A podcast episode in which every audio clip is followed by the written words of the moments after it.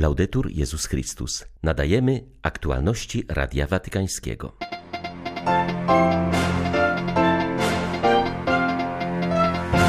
Papież ma nadzieję, że we wrześniu będzie mógł się udać do Rosji na Ukrainę. Początkowo Moskwa była przeciwna, teraz coś się już zmieniło, powiedział Franciszek w wywiadzie dla agencji Reutera.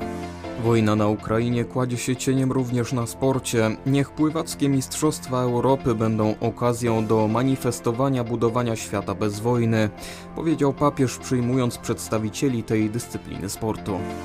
W Nigerii porwano dwóch kolejnych księży. Po ludzku jesteśmy wściekli. W tym roku pochowałem już trzech zabitych kapłanów, mówi biskup Matthew Dagozo z Kaduny. 4 lipca witają Państwa Marek Krzysztofiak i Krzysztof Bronk. Zapraszamy na serwis informacyjny. Franciszek nie zamierza ustąpić, chce pojechać do Moskwy i Kijowa. Przypuszcza, że będzie to możliwe po jego podróży do Kanady. Papież mówił o tym w obszernym wywiadzie, jakiego udzielił agencji Reutera, która w tych godzinach publikuje jego kolejne fragmenty. Odnosząc się do sytuacji w USA, ponownie stanowczo potępił aborcję. To jak wynajęcie płatnego mordercy, powiedział papież. Odnosząc się do wojny na Ukrainie i jego ewentualnej podróży do Moskwy, papież ujawnił, że watykański sekretarz stanu kontaktował się w tej sprawie z szefem rosyjskiej dyplomacji. Franciszek chciał pojechać do Rosji już kilka miesięcy temu, lecz Moskwa odpowiedziała, że nie jest to właściwy moment. Jego zdaniem teraz coś może się zmienić. Franciszek podkreślił, że nigdy nie przyszło mu na myśl, by ustąpić z urzędu. Nie wyklucza jednak takiej możliwości, gdyby problemy zdrowotne uniemożliwiły mu kierowanie kościołem. Franciszek został też poproszony o komentarz do decyzji Sądu Najwyższego w USA, który unieważnił powszechne prawo do aborcji na mocy decyzji tego Trybunału z 1973 roku. Papież podkreślił, że respektuje respektuje decyzję sądu, ma natomiast za mało informacji, by komentować ją z prawnego punktu widzenia. Ponownie z całą stanowczością potępił aborcję, porównując ją do korzystania z usług płatnego mordercy. Czyż rozwiązaniem problemu może być eliminacja człowieka? Pytał Franciszek. Wasze spotkanie jest znakiem nadziei dla świata. Manifestujcie na rzecz świata bez wojny, powiedział Franciszek do pływaków, którzy w sierpniu przyjadą do Rzymu na Mistrzostwa Europy. Papież przyjął na audiencji liderów Europejskiej Ligi Pływackiej, którzy przygotowują tę imprezę sportową. Poprosili oni Franciszka, by skierował do atletów swe przesłanie. Jak podkreślił papież, każde wydarzenie tego rodzaju jest okazją do braterskiego spotkania młodych ludzi z wielu krajów co jest znakiem nadziei dla świata. Franciszek zaznaczył, że także zaangażowanie sportowców jest istotne w świecie opętanym przez wojnę, szczególnie na Ukrainie. Myślę, że podobnie jak ja jesteście zasmuceni, bo cień wojny na Ukrainie kładzie się także na tym sportowym święcie.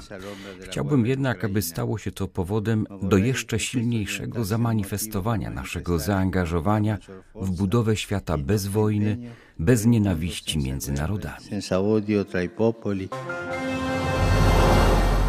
Sport jest instrumentem braterstwa, który nie powstrzymuje wojen, ale może pokazać możliwość budowania innego człowieczeństwa, szanującego wartości, uczciwego i wrażliwego. Papież Franciszek przypomniał o tym w przesłaniu na 19 Igrzyska Śródziemnomorskie, które odbywają się w Algierii. Uczestniczą w nich także sportowcy watykańskiej kadry. W przesłaniu, które zostało odczytane podczas mszy narodów w maryjnym sanktuarium w Oranie, Franciszek wskazuje na wartości tworzące autentyczny sport, który kształtuje i wychowuje, a które zarazem mogą być zaczątkiem prawdziwego braterstwa. Jest to ważne nie tylko z perspektywy goszczącej Igrzyska Algierii, będącej skrzyżowaniem różnych ludów, religii i kultur. Papież zauważa, że w rzeczywistości toczą toczących się obecnie wojen i szerzącej się przemocy, sport bardziej niż kiedykolwiek wcześniej może być pomostem między ludźmi różnych religii i kultur. Nigeria jest regularnie wyniszczana przez terrorystów, atakują oni wszystkie grupy społeczne. Nie widać końca także prześladowań kościoła w tym kraju. Po serii ataków na wspólnoty chrześcijańskie oraz zabójstwach kilku duchownych, W sobotę uprowadzonych zostało dwóch kolejnych księży w stanie Edo. Do zdarzenia doszło wzdłuż drogi ekspresowej Benin-Auchi.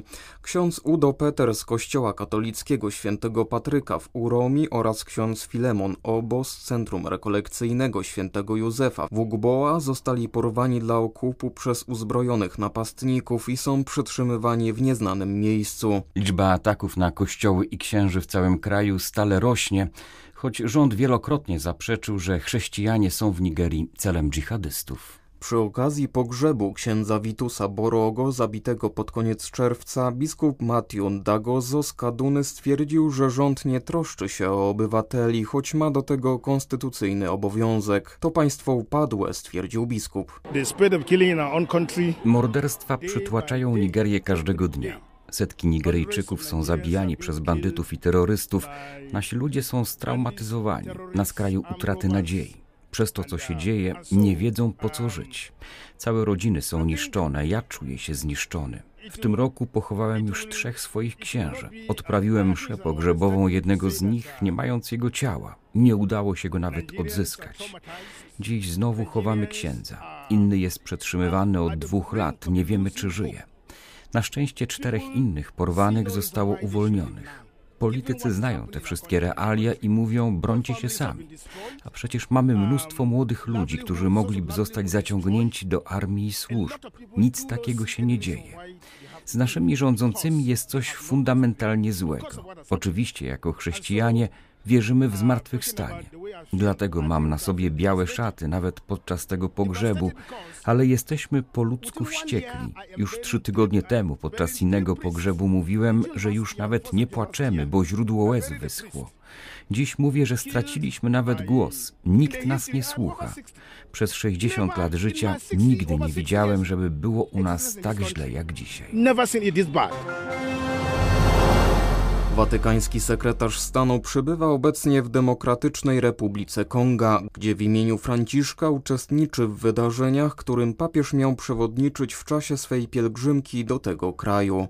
Kardynał Pietro Parolin wziął udział m.in. w uroczystej mszy w stołecznej Kinszasie oraz spotkał się z przedstawicielami różnych zakonów i zgromadzeń posługujących w tym afrykańskim kraju. Watykański dyplomata był też świadkiem wyjątkowego wydarzenia dla kongijskiego kościoła, jakim było podpisanie historycznej umowy z państwem.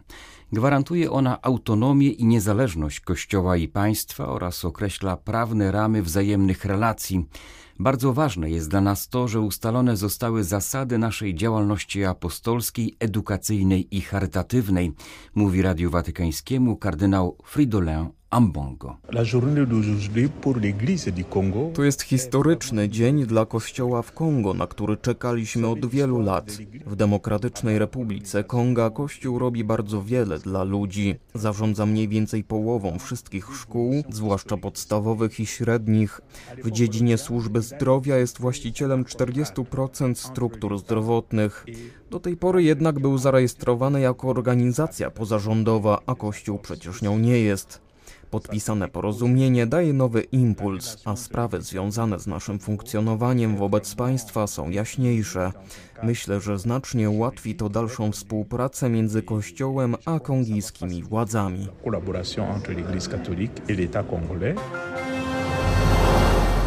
Parlament Europejski przygotowuje drugą rezolucję o tak zwanym prawie do aborcji w USA.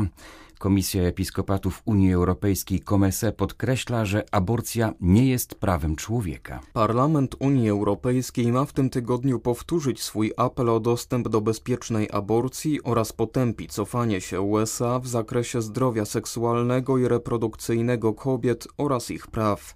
Pierwsza rezolucja została wystosowana 9 czerwca. Podczas spotkania z przewodniczącą Parlamentu Europejskiego przewodniczący Komese kardynał Hollerich potwierdził obawy Kościoła katolickiego dotyczące sposobu, w jaki kwestia aborcji jest traktowana na poziomie Unii Europejskiej. Powtórzył, że próba postrzegania aborcji jako prawa podstawowego nie tylko jest sprzeczna z poszanowaniem godności każdej istoty ludzkiej, która jest jednym z filarów Unii Europejskiej, ale także poważnie zagrozi prawu do wolności religii, myśli i sumienia oraz możliwości wykonywania sprzeciwu sumienia. Nieprzyjaciel chce złamać naszą wolę, chce nas zastraszyć, dlatego bombarduje obiekty cywilne, posługuje się terroryzmem. Jednakże kolejne zbrodnie okupanta tylko umacniają w nas wolę oporu, mówi arcybiskup Światosław Szewczuk w codziennym orędziu wojennym. Kontynuując rozważanie o zasadach walki duchowej, dziś zwrócił uwagę, w jaki sposób zły usiłuje złamać wolę człowieka. Na wstępie zwierzchnik ukraińskich grekokatolików odniósł się do kolejnych rosyjskich zbrodni. W Słowiańsku i Krematorsku Rosjanie ostrzeliwujące obiekty cywilne użyli broni kasetowej. Jest wielu zabitych i rannych, w tym również dzieci. Ale Ukraina stoi. Ale Ukraina trwa, Ukraina walczy. Co więcej, widzimy, że każda taka zbrodnia okupanta w naszym kraju utwierdza wolę Ukrainy, by bronić ojczyzny, bronić życia i zdrowia kobiet i dzieci. Zły chce złamać wolę człowieka. Podejmując rozważania o walce duchowej, myślimy też o tym, jak wielomilionowy naród ukraiński bohatersko stawia opór agresorowi. On chce nas zastraszyć. Agresor przyjmuje taktykę terroru, terroryzmu, ostrzeliwuje rakietami obiekty cywilne, aby zastraszyć Ukraińców i skłonić ich do kapitulacji. Ale my nie chcemy być niewolnikami zła. Rozumiemy, że aby być ludźmi wolnymi, trzeba być najpierw świadkami, sługami dobra. I to chcemy robić w naszym życiu. Dlatego modlimy się dzisiaj, Boże, umocnij wolę dobra w każdym z nas i w naszym narodzie. Daj nam siłę wytrwania, bo pokonamy zło nie własną siłą, lecz mocą Ducha Świętego. Daj nam dar męstwa, spraw byśmy byli mężni. Boże, błogosław Ukrainę. Pobłogosław wszystkich, którzy wierzą w zwycięstwo dobra. Pobłogosław wszystkim, którzy stawiają opór złu. Nie dozwól, by nieprzyjaciel rodzaju ludzkiego sparaliżował strachem naszą wolę. Strachom naszą wolę. Wszyscy jesteśmy grzesznikami i potrzebujemy Jezusa. Myślę jednak, że w społeczeństwach Zachodu panuje silna nienawiść do wartości chrześcijańskich. Wskazuje na to Päivi Maria Rasanen, matka siedmiorga dzieci, lekarz i polityk, która została postawiona w Finlandii przed sądem za cytowanie Pisma Świętego i obronę chrześcijańskiego małżeństwa. Päivi Maria Rasanen została uniewinniona, ponieważ sąd stwierdził, że obrony małżeństwa jako związku mężczyzny i kobiety nie można uznać za mowę nienawiści wobec środowisk LGBT. Sąd wskazał jednocześnie, że musi istnieć wyraźny powód społeczny, by wpływać na wolność słowa, czy co więcej, móc ją ograniczyć. Wyrok został jednak zaskarżony i batalia o prawdę byłej minister spraw wewnętrznych cały czas się toczy. Stąd też słowa, jakie Päivi Maria Razanen wypowiedziała ostatnio na Międzynarodowym Kongresie na temat wolności religijnej w Waszyngtonie, nabierają szczególnego znaczenia. Wskazała ona, że mówienie obecnie, iż istnieją dwie płci i że małżeństwo jest związkiem jedynie mężczyzny i kobiety, wywołuje natychmiastową falę nienawiści. Wskazała jednocześnie, że w krajach Zachodu, które stały się już postchrześcijańskie, panuje coraz bardziej otwarta wrogość wobec wartości chrześcijańskich. Szybkiemu rozprzestrzenianiu tej nienawiści według niej służą media społecznościowe nastawione jedynie na pewną formę przekazu oraz coraz większe obawy samych chrześcijan odnośnie do głośnego mówienia o wyznawanych wartościach i ich publicznej obrony. Päivi Maria Razanen podkreśliła, że obecnie trzeba szanować wartości mniejszości religijnych czy seksualnych, ale jednocześnie można bezkarnie atakować, deptać i wyśmiewać wartości chrześcijańskie. Były to aktualności Radia Watykańskiego. Laudetur Jezus Chrystus.